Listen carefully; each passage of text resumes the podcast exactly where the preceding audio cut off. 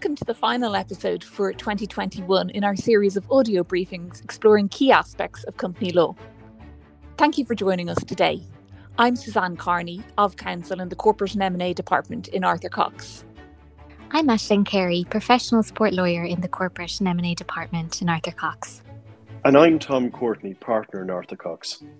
Today, as part of our Company Law Back to Basics series, we are focusing on the topic of mergers involving private companies. As with other topics we've discussed in previous episodes, there are separate rules, practices, and procedures which apply to mergers involving public companies, which it would not be possible to cover in sufficient detail in the time we've allocated today. In the last six years, in particular, mergers have become a common feature of corporate reorganisations involving Irish companies. Indeed, most countries have a merger regime in place, and typically both a domestic regime and a cross border regime. Aisling, where an Irish company wishes to carry out a merger, there are a number of different types of merger it can undertake. Can you take us through what these are? That's right, Suzanne, and the form the merger will take will largely depend on where the other merging party is located. For example, a domestic merger can occur where each of the merging companies is Irish. A cross border merger can occur where an Irish limited liability company is merging with a limited liability company from another EEA state, and a foreign law contractual merger can take place where an Irish company is merging with a company from outside the EEA, where there is no statutory merger regime in place between the two countries. We won't go into any detail on contractual mergers for the purposes of this podcast, as they don't arise as frequently as the other types of merger, and, as the name suggests, are largely a matter for contractual negotiation between the parties. And Tom, is there a reason why mergers have become more popular here in recent years? Well, prior to the introduction of the Companies Act 2014, there was no statutory regime in Irish law which allowed two or more Irish private companies to merge in the generally understood sense of the word. A similar result could be achieved by applying to the High Court to approve a scheme of arrangement. However, it was not until the Companies Act 2014 that we had statutory provisions specifically dealing with the merger of two Irish private companies. Prior to this, there were regulations governing mergers involving PLCs, but because of their limited range of companies to which they applied, they were rarely used. We also had and still have the European cross border merger regime, which was introduced into Irish law in 2008 However, as Aisling mentioned, this requires one of the merging parties to be a limited liability company from another EEA state. So, with the introduction of the Act and the availability of the summary approval procedure in particular, the number of mergers of Irish companies has increased significantly. In relation to domestic and cross border mergers, there are three different types of merger, each of which results in a transferor company or companies transferring all of their assets and liabilities to a successor company and being dissolved without going into liquidation. We will be using the terms transferor company and successor company throughout this podcast, so it might be helpful to explain what we mean by these terms. The transferor company is the company that will be ultimately dissolved as a result of the merger, while the successor company is the company which will survive the merger. Aisling, could you describe for us the three types of merger? Sure. So, firstly, we have a merger by absorption. This is where the transferor company is a 100% subsidiary of the successor company and merges into it.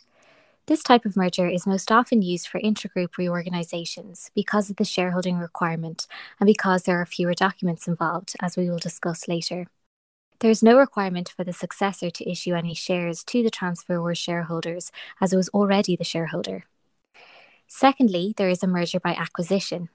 This is where the successor company acquires all of the assets and liabilities of another company or companies. This type of merger differs from a merger by absorption, as there is no requirement for a pre existing shareholding relationship between the companies, and the successor company must issue shares to the shareholders of the transferor company or companies, and may also make a cash payment. The cash component will be very unusual in an intragroup scenario and would only be used for a third party acquisition if a merger was ever used for this. Finally, then, there is the merger by formation of a new company. As the name suggests, this involves the transferor company or companies being merged into a new company that it or they form. Similar to a merger by acquisition, the new successor company will issue shares to the shareholders of the transferor company or companies and may also make a cash payment. This structure is not used as often as the other two, but is useful if you have lots of companies that need to merge into one, or if you're doing a pre sale reorg and want to hive out or segregate part of the business into a new company and sell that company. Aisling has just alluded to one point that's worth mentioning at the outset. In practice, both domestic and cross border mergers are really only used to tidy up group structures and are not typically used for third party acquisitions. This is largely due to the fact that with a merger, shares are issued as part of the consideration, save for mergers by absorption. However, these would not be relevant to third party acquisitions given the shareholding requirement. In most private deals, cash would be the consideration of choice, as the requirement to issue shares means there is no clean break for the successor company. That's very true, Tom. However, even though they are not typically used for third party acquisitions, mergers are an extremely popular and efficient way of tidying up a group structure and are viewed as more straightforward and cost effective than some of the other options traditionally available. With a merger, all of the assets and liabilities of the transferor transfer to the successor by operation of law. Therefore, while some level of due diligence will be involved, all contracts, agreements, and instruments transfer to the successor without the requirement to obtain individual assignments. Finally, the transferor effectively disappears on completion of the merger. We might now look at domestic mergers in more detail. The provisions relating to domestic mergers are largely set out in Chapter 3 of Part 9 of the Companies Act in respect of private companies and in Chapter 16 of Part 17 in respect of PLCs. Aisling, are there any initial things that a company needs to consider before undertaking a domestic merger? Yes, there are some basic things about the companies involved that need to be considered. As the name would suggest, and as mentioned earlier, a domestic merger involves the merging of two or more Irish incorporated companies. In order to rely on the merger provisions in Chapter 3 of Part 9 of the Act, at least one of the companies has to be an LTD, and none of the companies can be a PLC. If the merger involves a PLC, you must look at Chapter 16 of Part 17 of the Act. We are sometimes asked whether this means that, for example, two DACs cannot merge, and for the time being, the answer is no, they cannot, due to Section 462 of the Act. That section requires that at least one of the merging companies be a private company limited by shares, and that term is defined in Section 2 as including companies registered under Part 2 of the Act, i.e., LTDs, and DACs are specifically excluded from the definition. While the solution is to simply include an off the shelf LTD in the merger, this is an oversight in the legislation, which will hopefully be addressed by the department sooner rather than later. Tom, once it is established that the companies involved meet the criteria I've just mentioned, next on the list in terms of considerations is how you go about implementing a domestic merger. There are two ways in which a private company can implement a domestic merger either using the summary approval procedure or SAP or by going to the High Court. We have discussed the SAP procedure in a separate podcast, and as we outlined, the SAP procedure is a relatively cost and time efficient way of carrying out the various restricted activities, which include mergers. So, why then, Suzanne, might a company choose to go to the High Court instead of using the SAP? Some of the reasons why a company might choose to do this include where one of the companies is a PLC as the PLC can't use the summary approval procedure to carry out a merger. Another reason might be if the directors are not comfortable making the director's declaration that forms part of the SAP procedure. They may prefer to have the court, in effect, bless the transaction. Where it is not possible for one of the merged companies to obtain unanimous shareholder approval, which is a requirement for a SAP merger, as we discussed in an earlier episode on the summary approval procedure. If the transferor entity has valuable foreign assets, it may be preferable in some jurisdictions to be able to produce the High Court order as evidence to show the official status of the merger and also the merger effective date. Finally, where there are certain registers in Ireland that need to be updated post merger, the court order process may be preferred over the summary approval procedure. Aisling, do you want to explain why? Yes, this is due to the fact that the provisions of the Act, namely sections 480 subsection 6 and 480 subsection 7, which set out that certain registers in the state be updated on production of a certified copy of a court order, do not apply to SAP approved mergers, because the Act does not say that these provisions apply to SAP mergers, and because of the fact that the CRO does not issue you with any certificate confirming that the SAP merger has taken place. As a result of this, some companies with, for example, very valuable real estate might be hesitant to use the SAP process in case the property transfer cannot be registered after the fact. Well, if we focus on the SAP process for a moment, it is worth reminding our listeners that when carrying out this type of merger, you need to consider the SAP provisions in Chapter 7 of Part 4 of the Act alongside the merger provisions in Part 9. Briefly, the steps involved in the SAP are as follows. All or a majority of the directors of the company make a declaration. B, the directors making the declaration have to give a separate confirmation called a Section 209 confirmation. C, the shareholders of each merging company unanimously approve the merger. And finally, board approval must be obtained. Chapter 3 of Part 9 goes on to specify many other documents required to carry out a merger and obligations around putting documents on display. The documents required and the information they must contain will vary depending on which of the three types of merger you are undertaking. That's correct, Tom. The key document is the Common Draft Terms of Merger, or CDTs as they are sometimes referred to. This sets out the information such as details of the transferor and successor companies, the assets and liabilities being transferred, the shares to be issued, other than in the case of a merger by absorption, and the effective date of the merger. The use of the term draft indicates that although when approved, the terms have legal standing, the merger has not actually taken place and therefore the terms are still draft. The common draft terms must be improved in writing by the boards of each of the merging companies and will be dated as of the date on which they are approved.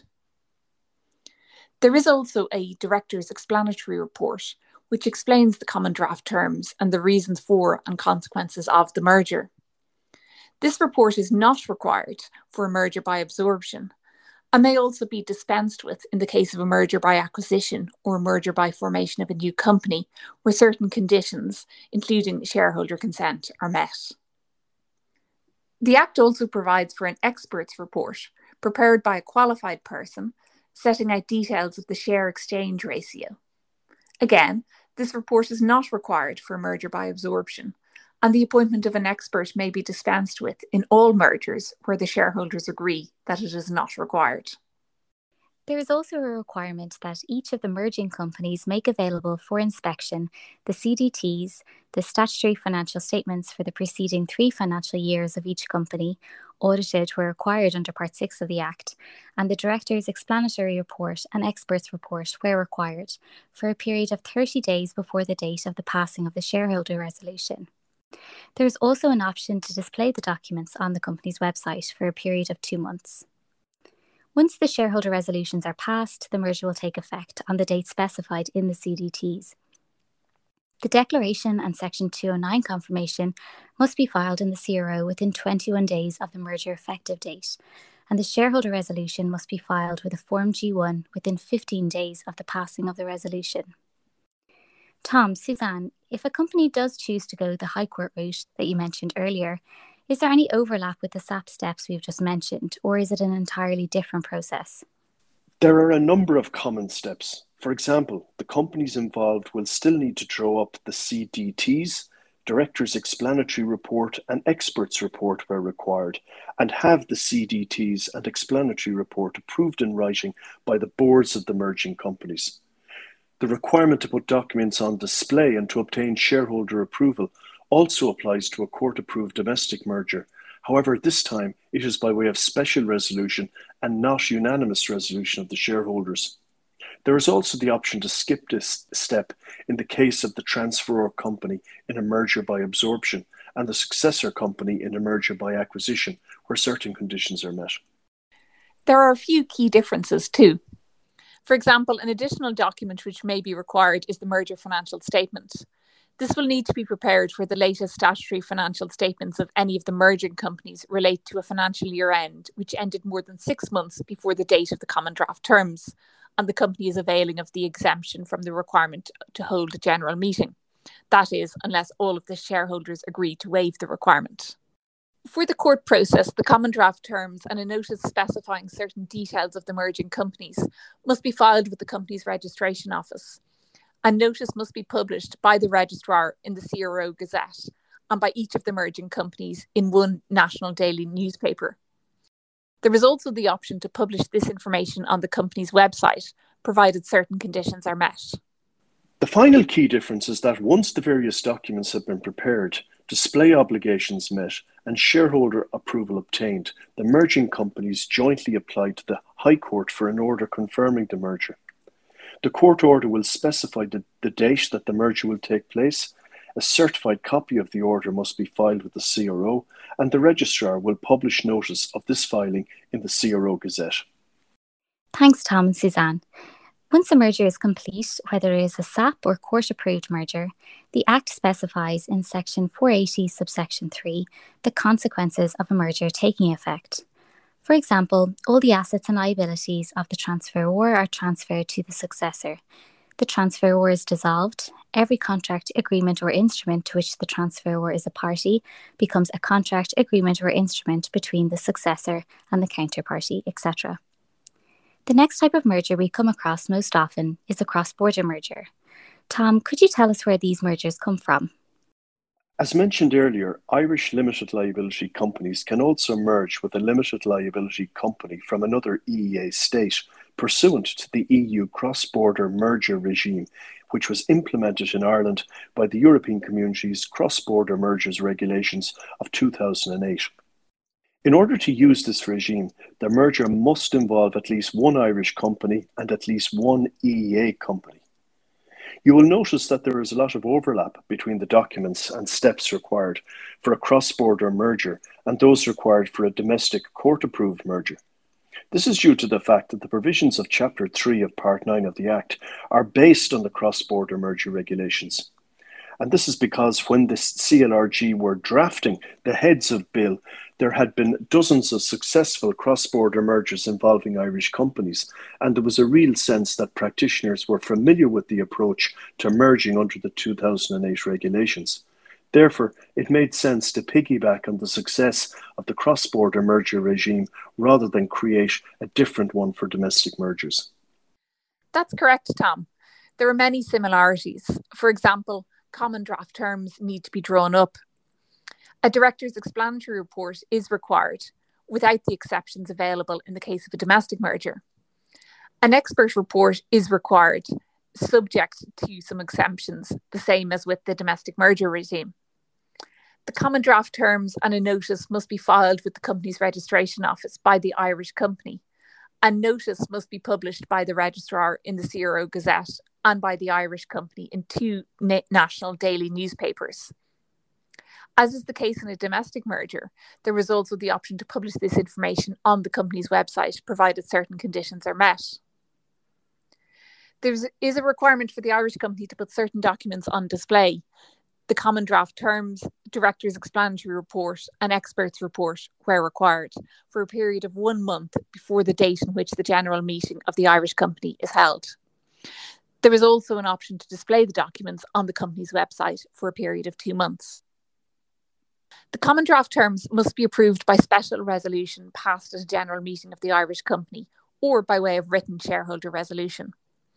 The same exemptions from the requirement to pass the shareholder resolutions are available as with a domestic merger. However, there are some additional requirements on the successor company in relation to the display of audited annual accounts and an accounting statement. While there are a number of similarities with the domestic merger, there are a few key differences. The court hearing stage of the cross border merger process, for example, is where the processes differ quite a bit. Before we get into that, it might be helpful at this juncture to distinguish between an inbound and an outbound cross border merger. An inbound cross border merger is where the Irish company is the successor company.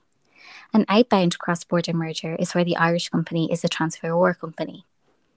Yes, and that distinction becomes important when you look at the types of hearing which will take place in the Irish High Court. At what is called the Regulation 13 hearing, the Irish High Court opines as to whether you satisfy pre merger requirements. For example, that you've entered into the CDTs, made filings, adhered to the one month inspection period, in other words, that you did all the procedural steps necessary. If it is an outbound cross border merger, that is the end of the court process in Ireland. You will get a Regulation 13 certificate or a pre merger certificate that you complied with the requirements, and you present that to the court or notary in the jurisdiction of the successor company. However, if it is an inbound cross border merger, the procedure is a Regulation 14 hearing, where you present the equivalent of the Regulation 13 certificate issued by the court or notary in the transferor's jurisdiction and ask the court to approve the merger. The court will specify in its order the date on which the merger will take place. A copy of the court order is filed with the CRO, and the registrar will publish notice of this filing in the CRO Gazette. In an outbound cross border merger, the Irish company must deliver a copy of the order made by the court or notary in the successor company's jurisdiction to the CRO and must inform the registrar of the merger's effective date. The consequences of a cross border merger are the same as with a domestic merger. One final difference worth mentioning is that there are additional provisions in the cross border merger regulations, which we won't get into in today's podcast, but which protect employee participation rights in companies that are party to the merger. To wrap up this month's podcast, we thought it might be helpful to run through some of the common questions we are asked and some of the things to watch out for in practice. Our first top tip relates to timings. With mergers, and particularly with mergers that are carried out using the SAP, there are numerous timelines set out in the Act which need to be carefully considered and plotted to ensure that they are kept to. For example, with a SAP merger, the shareholder resolution can't be passed more than 12 months before the commencement of the restricted activity. The documents must be put on display for 30 days before the date of the shareholder resolution. The declaration can't be made more than 30 days before the date of the shareholder resolution, and the declaration must be filed in the CRO not more than 21 days after the restricted activity has commenced. We are sometimes asked whether it is possible for a client to carry out a merger within a couple of weeks. However, notwithstanding the fact that it takes time to carry out due diligence on the merging companies, prepare the documents, and gather the information needed to populate the documents, the requirement to put certain documents on display for a 30 day period cannot be waived and introduces a mandatory pause in the proceedings. The next point to mention relates to the merger's effective date. While the CDTs in the case of a SAP merger and the court order in the case of a court approved domestic or cross border merger will specify the date on which the merger will take effect, this will not necessarily correspond with the date of designation that will appear when you search for the transferor company in the CRO post merger. This second date often correlates to when the CRO registered the documents that were filed in connection with the merger rather than the effective date of the merger. This doesn't change the effective date, but may cause some confusion if a search is carried out against the dissolved company. And for that reason, when carrying out a SAP merger, it is a good idea to specify in the shareholder resolution the effective date of the merger so that the information is publicly available, as a copy of that document will be filed in the CRO, whereas CDCTs are not filed in a SAP merger. We are also sometimes asked if directors can pre sign the declaration prior to the board meeting. The answer is they cannot. It must be made and signed at the board meeting. It can, however, be signed in counterpart, which I know has been useful for some companies during the pandemic. Finally, and probably most significantly, there is the issue of the financial statements to be put on display. As mentioned earlier, one set of documents that must be put on display for a domestic merger and for a cross border merger when seeking an exemption from the requirement to hold a general meeting are the financial statements for the preceding three financial years audited where they're required to be audited. Because of the wording used in the legislation, once a financial year ends, the company will be obliged to display those financial statements and they must have been audited if required to be audited.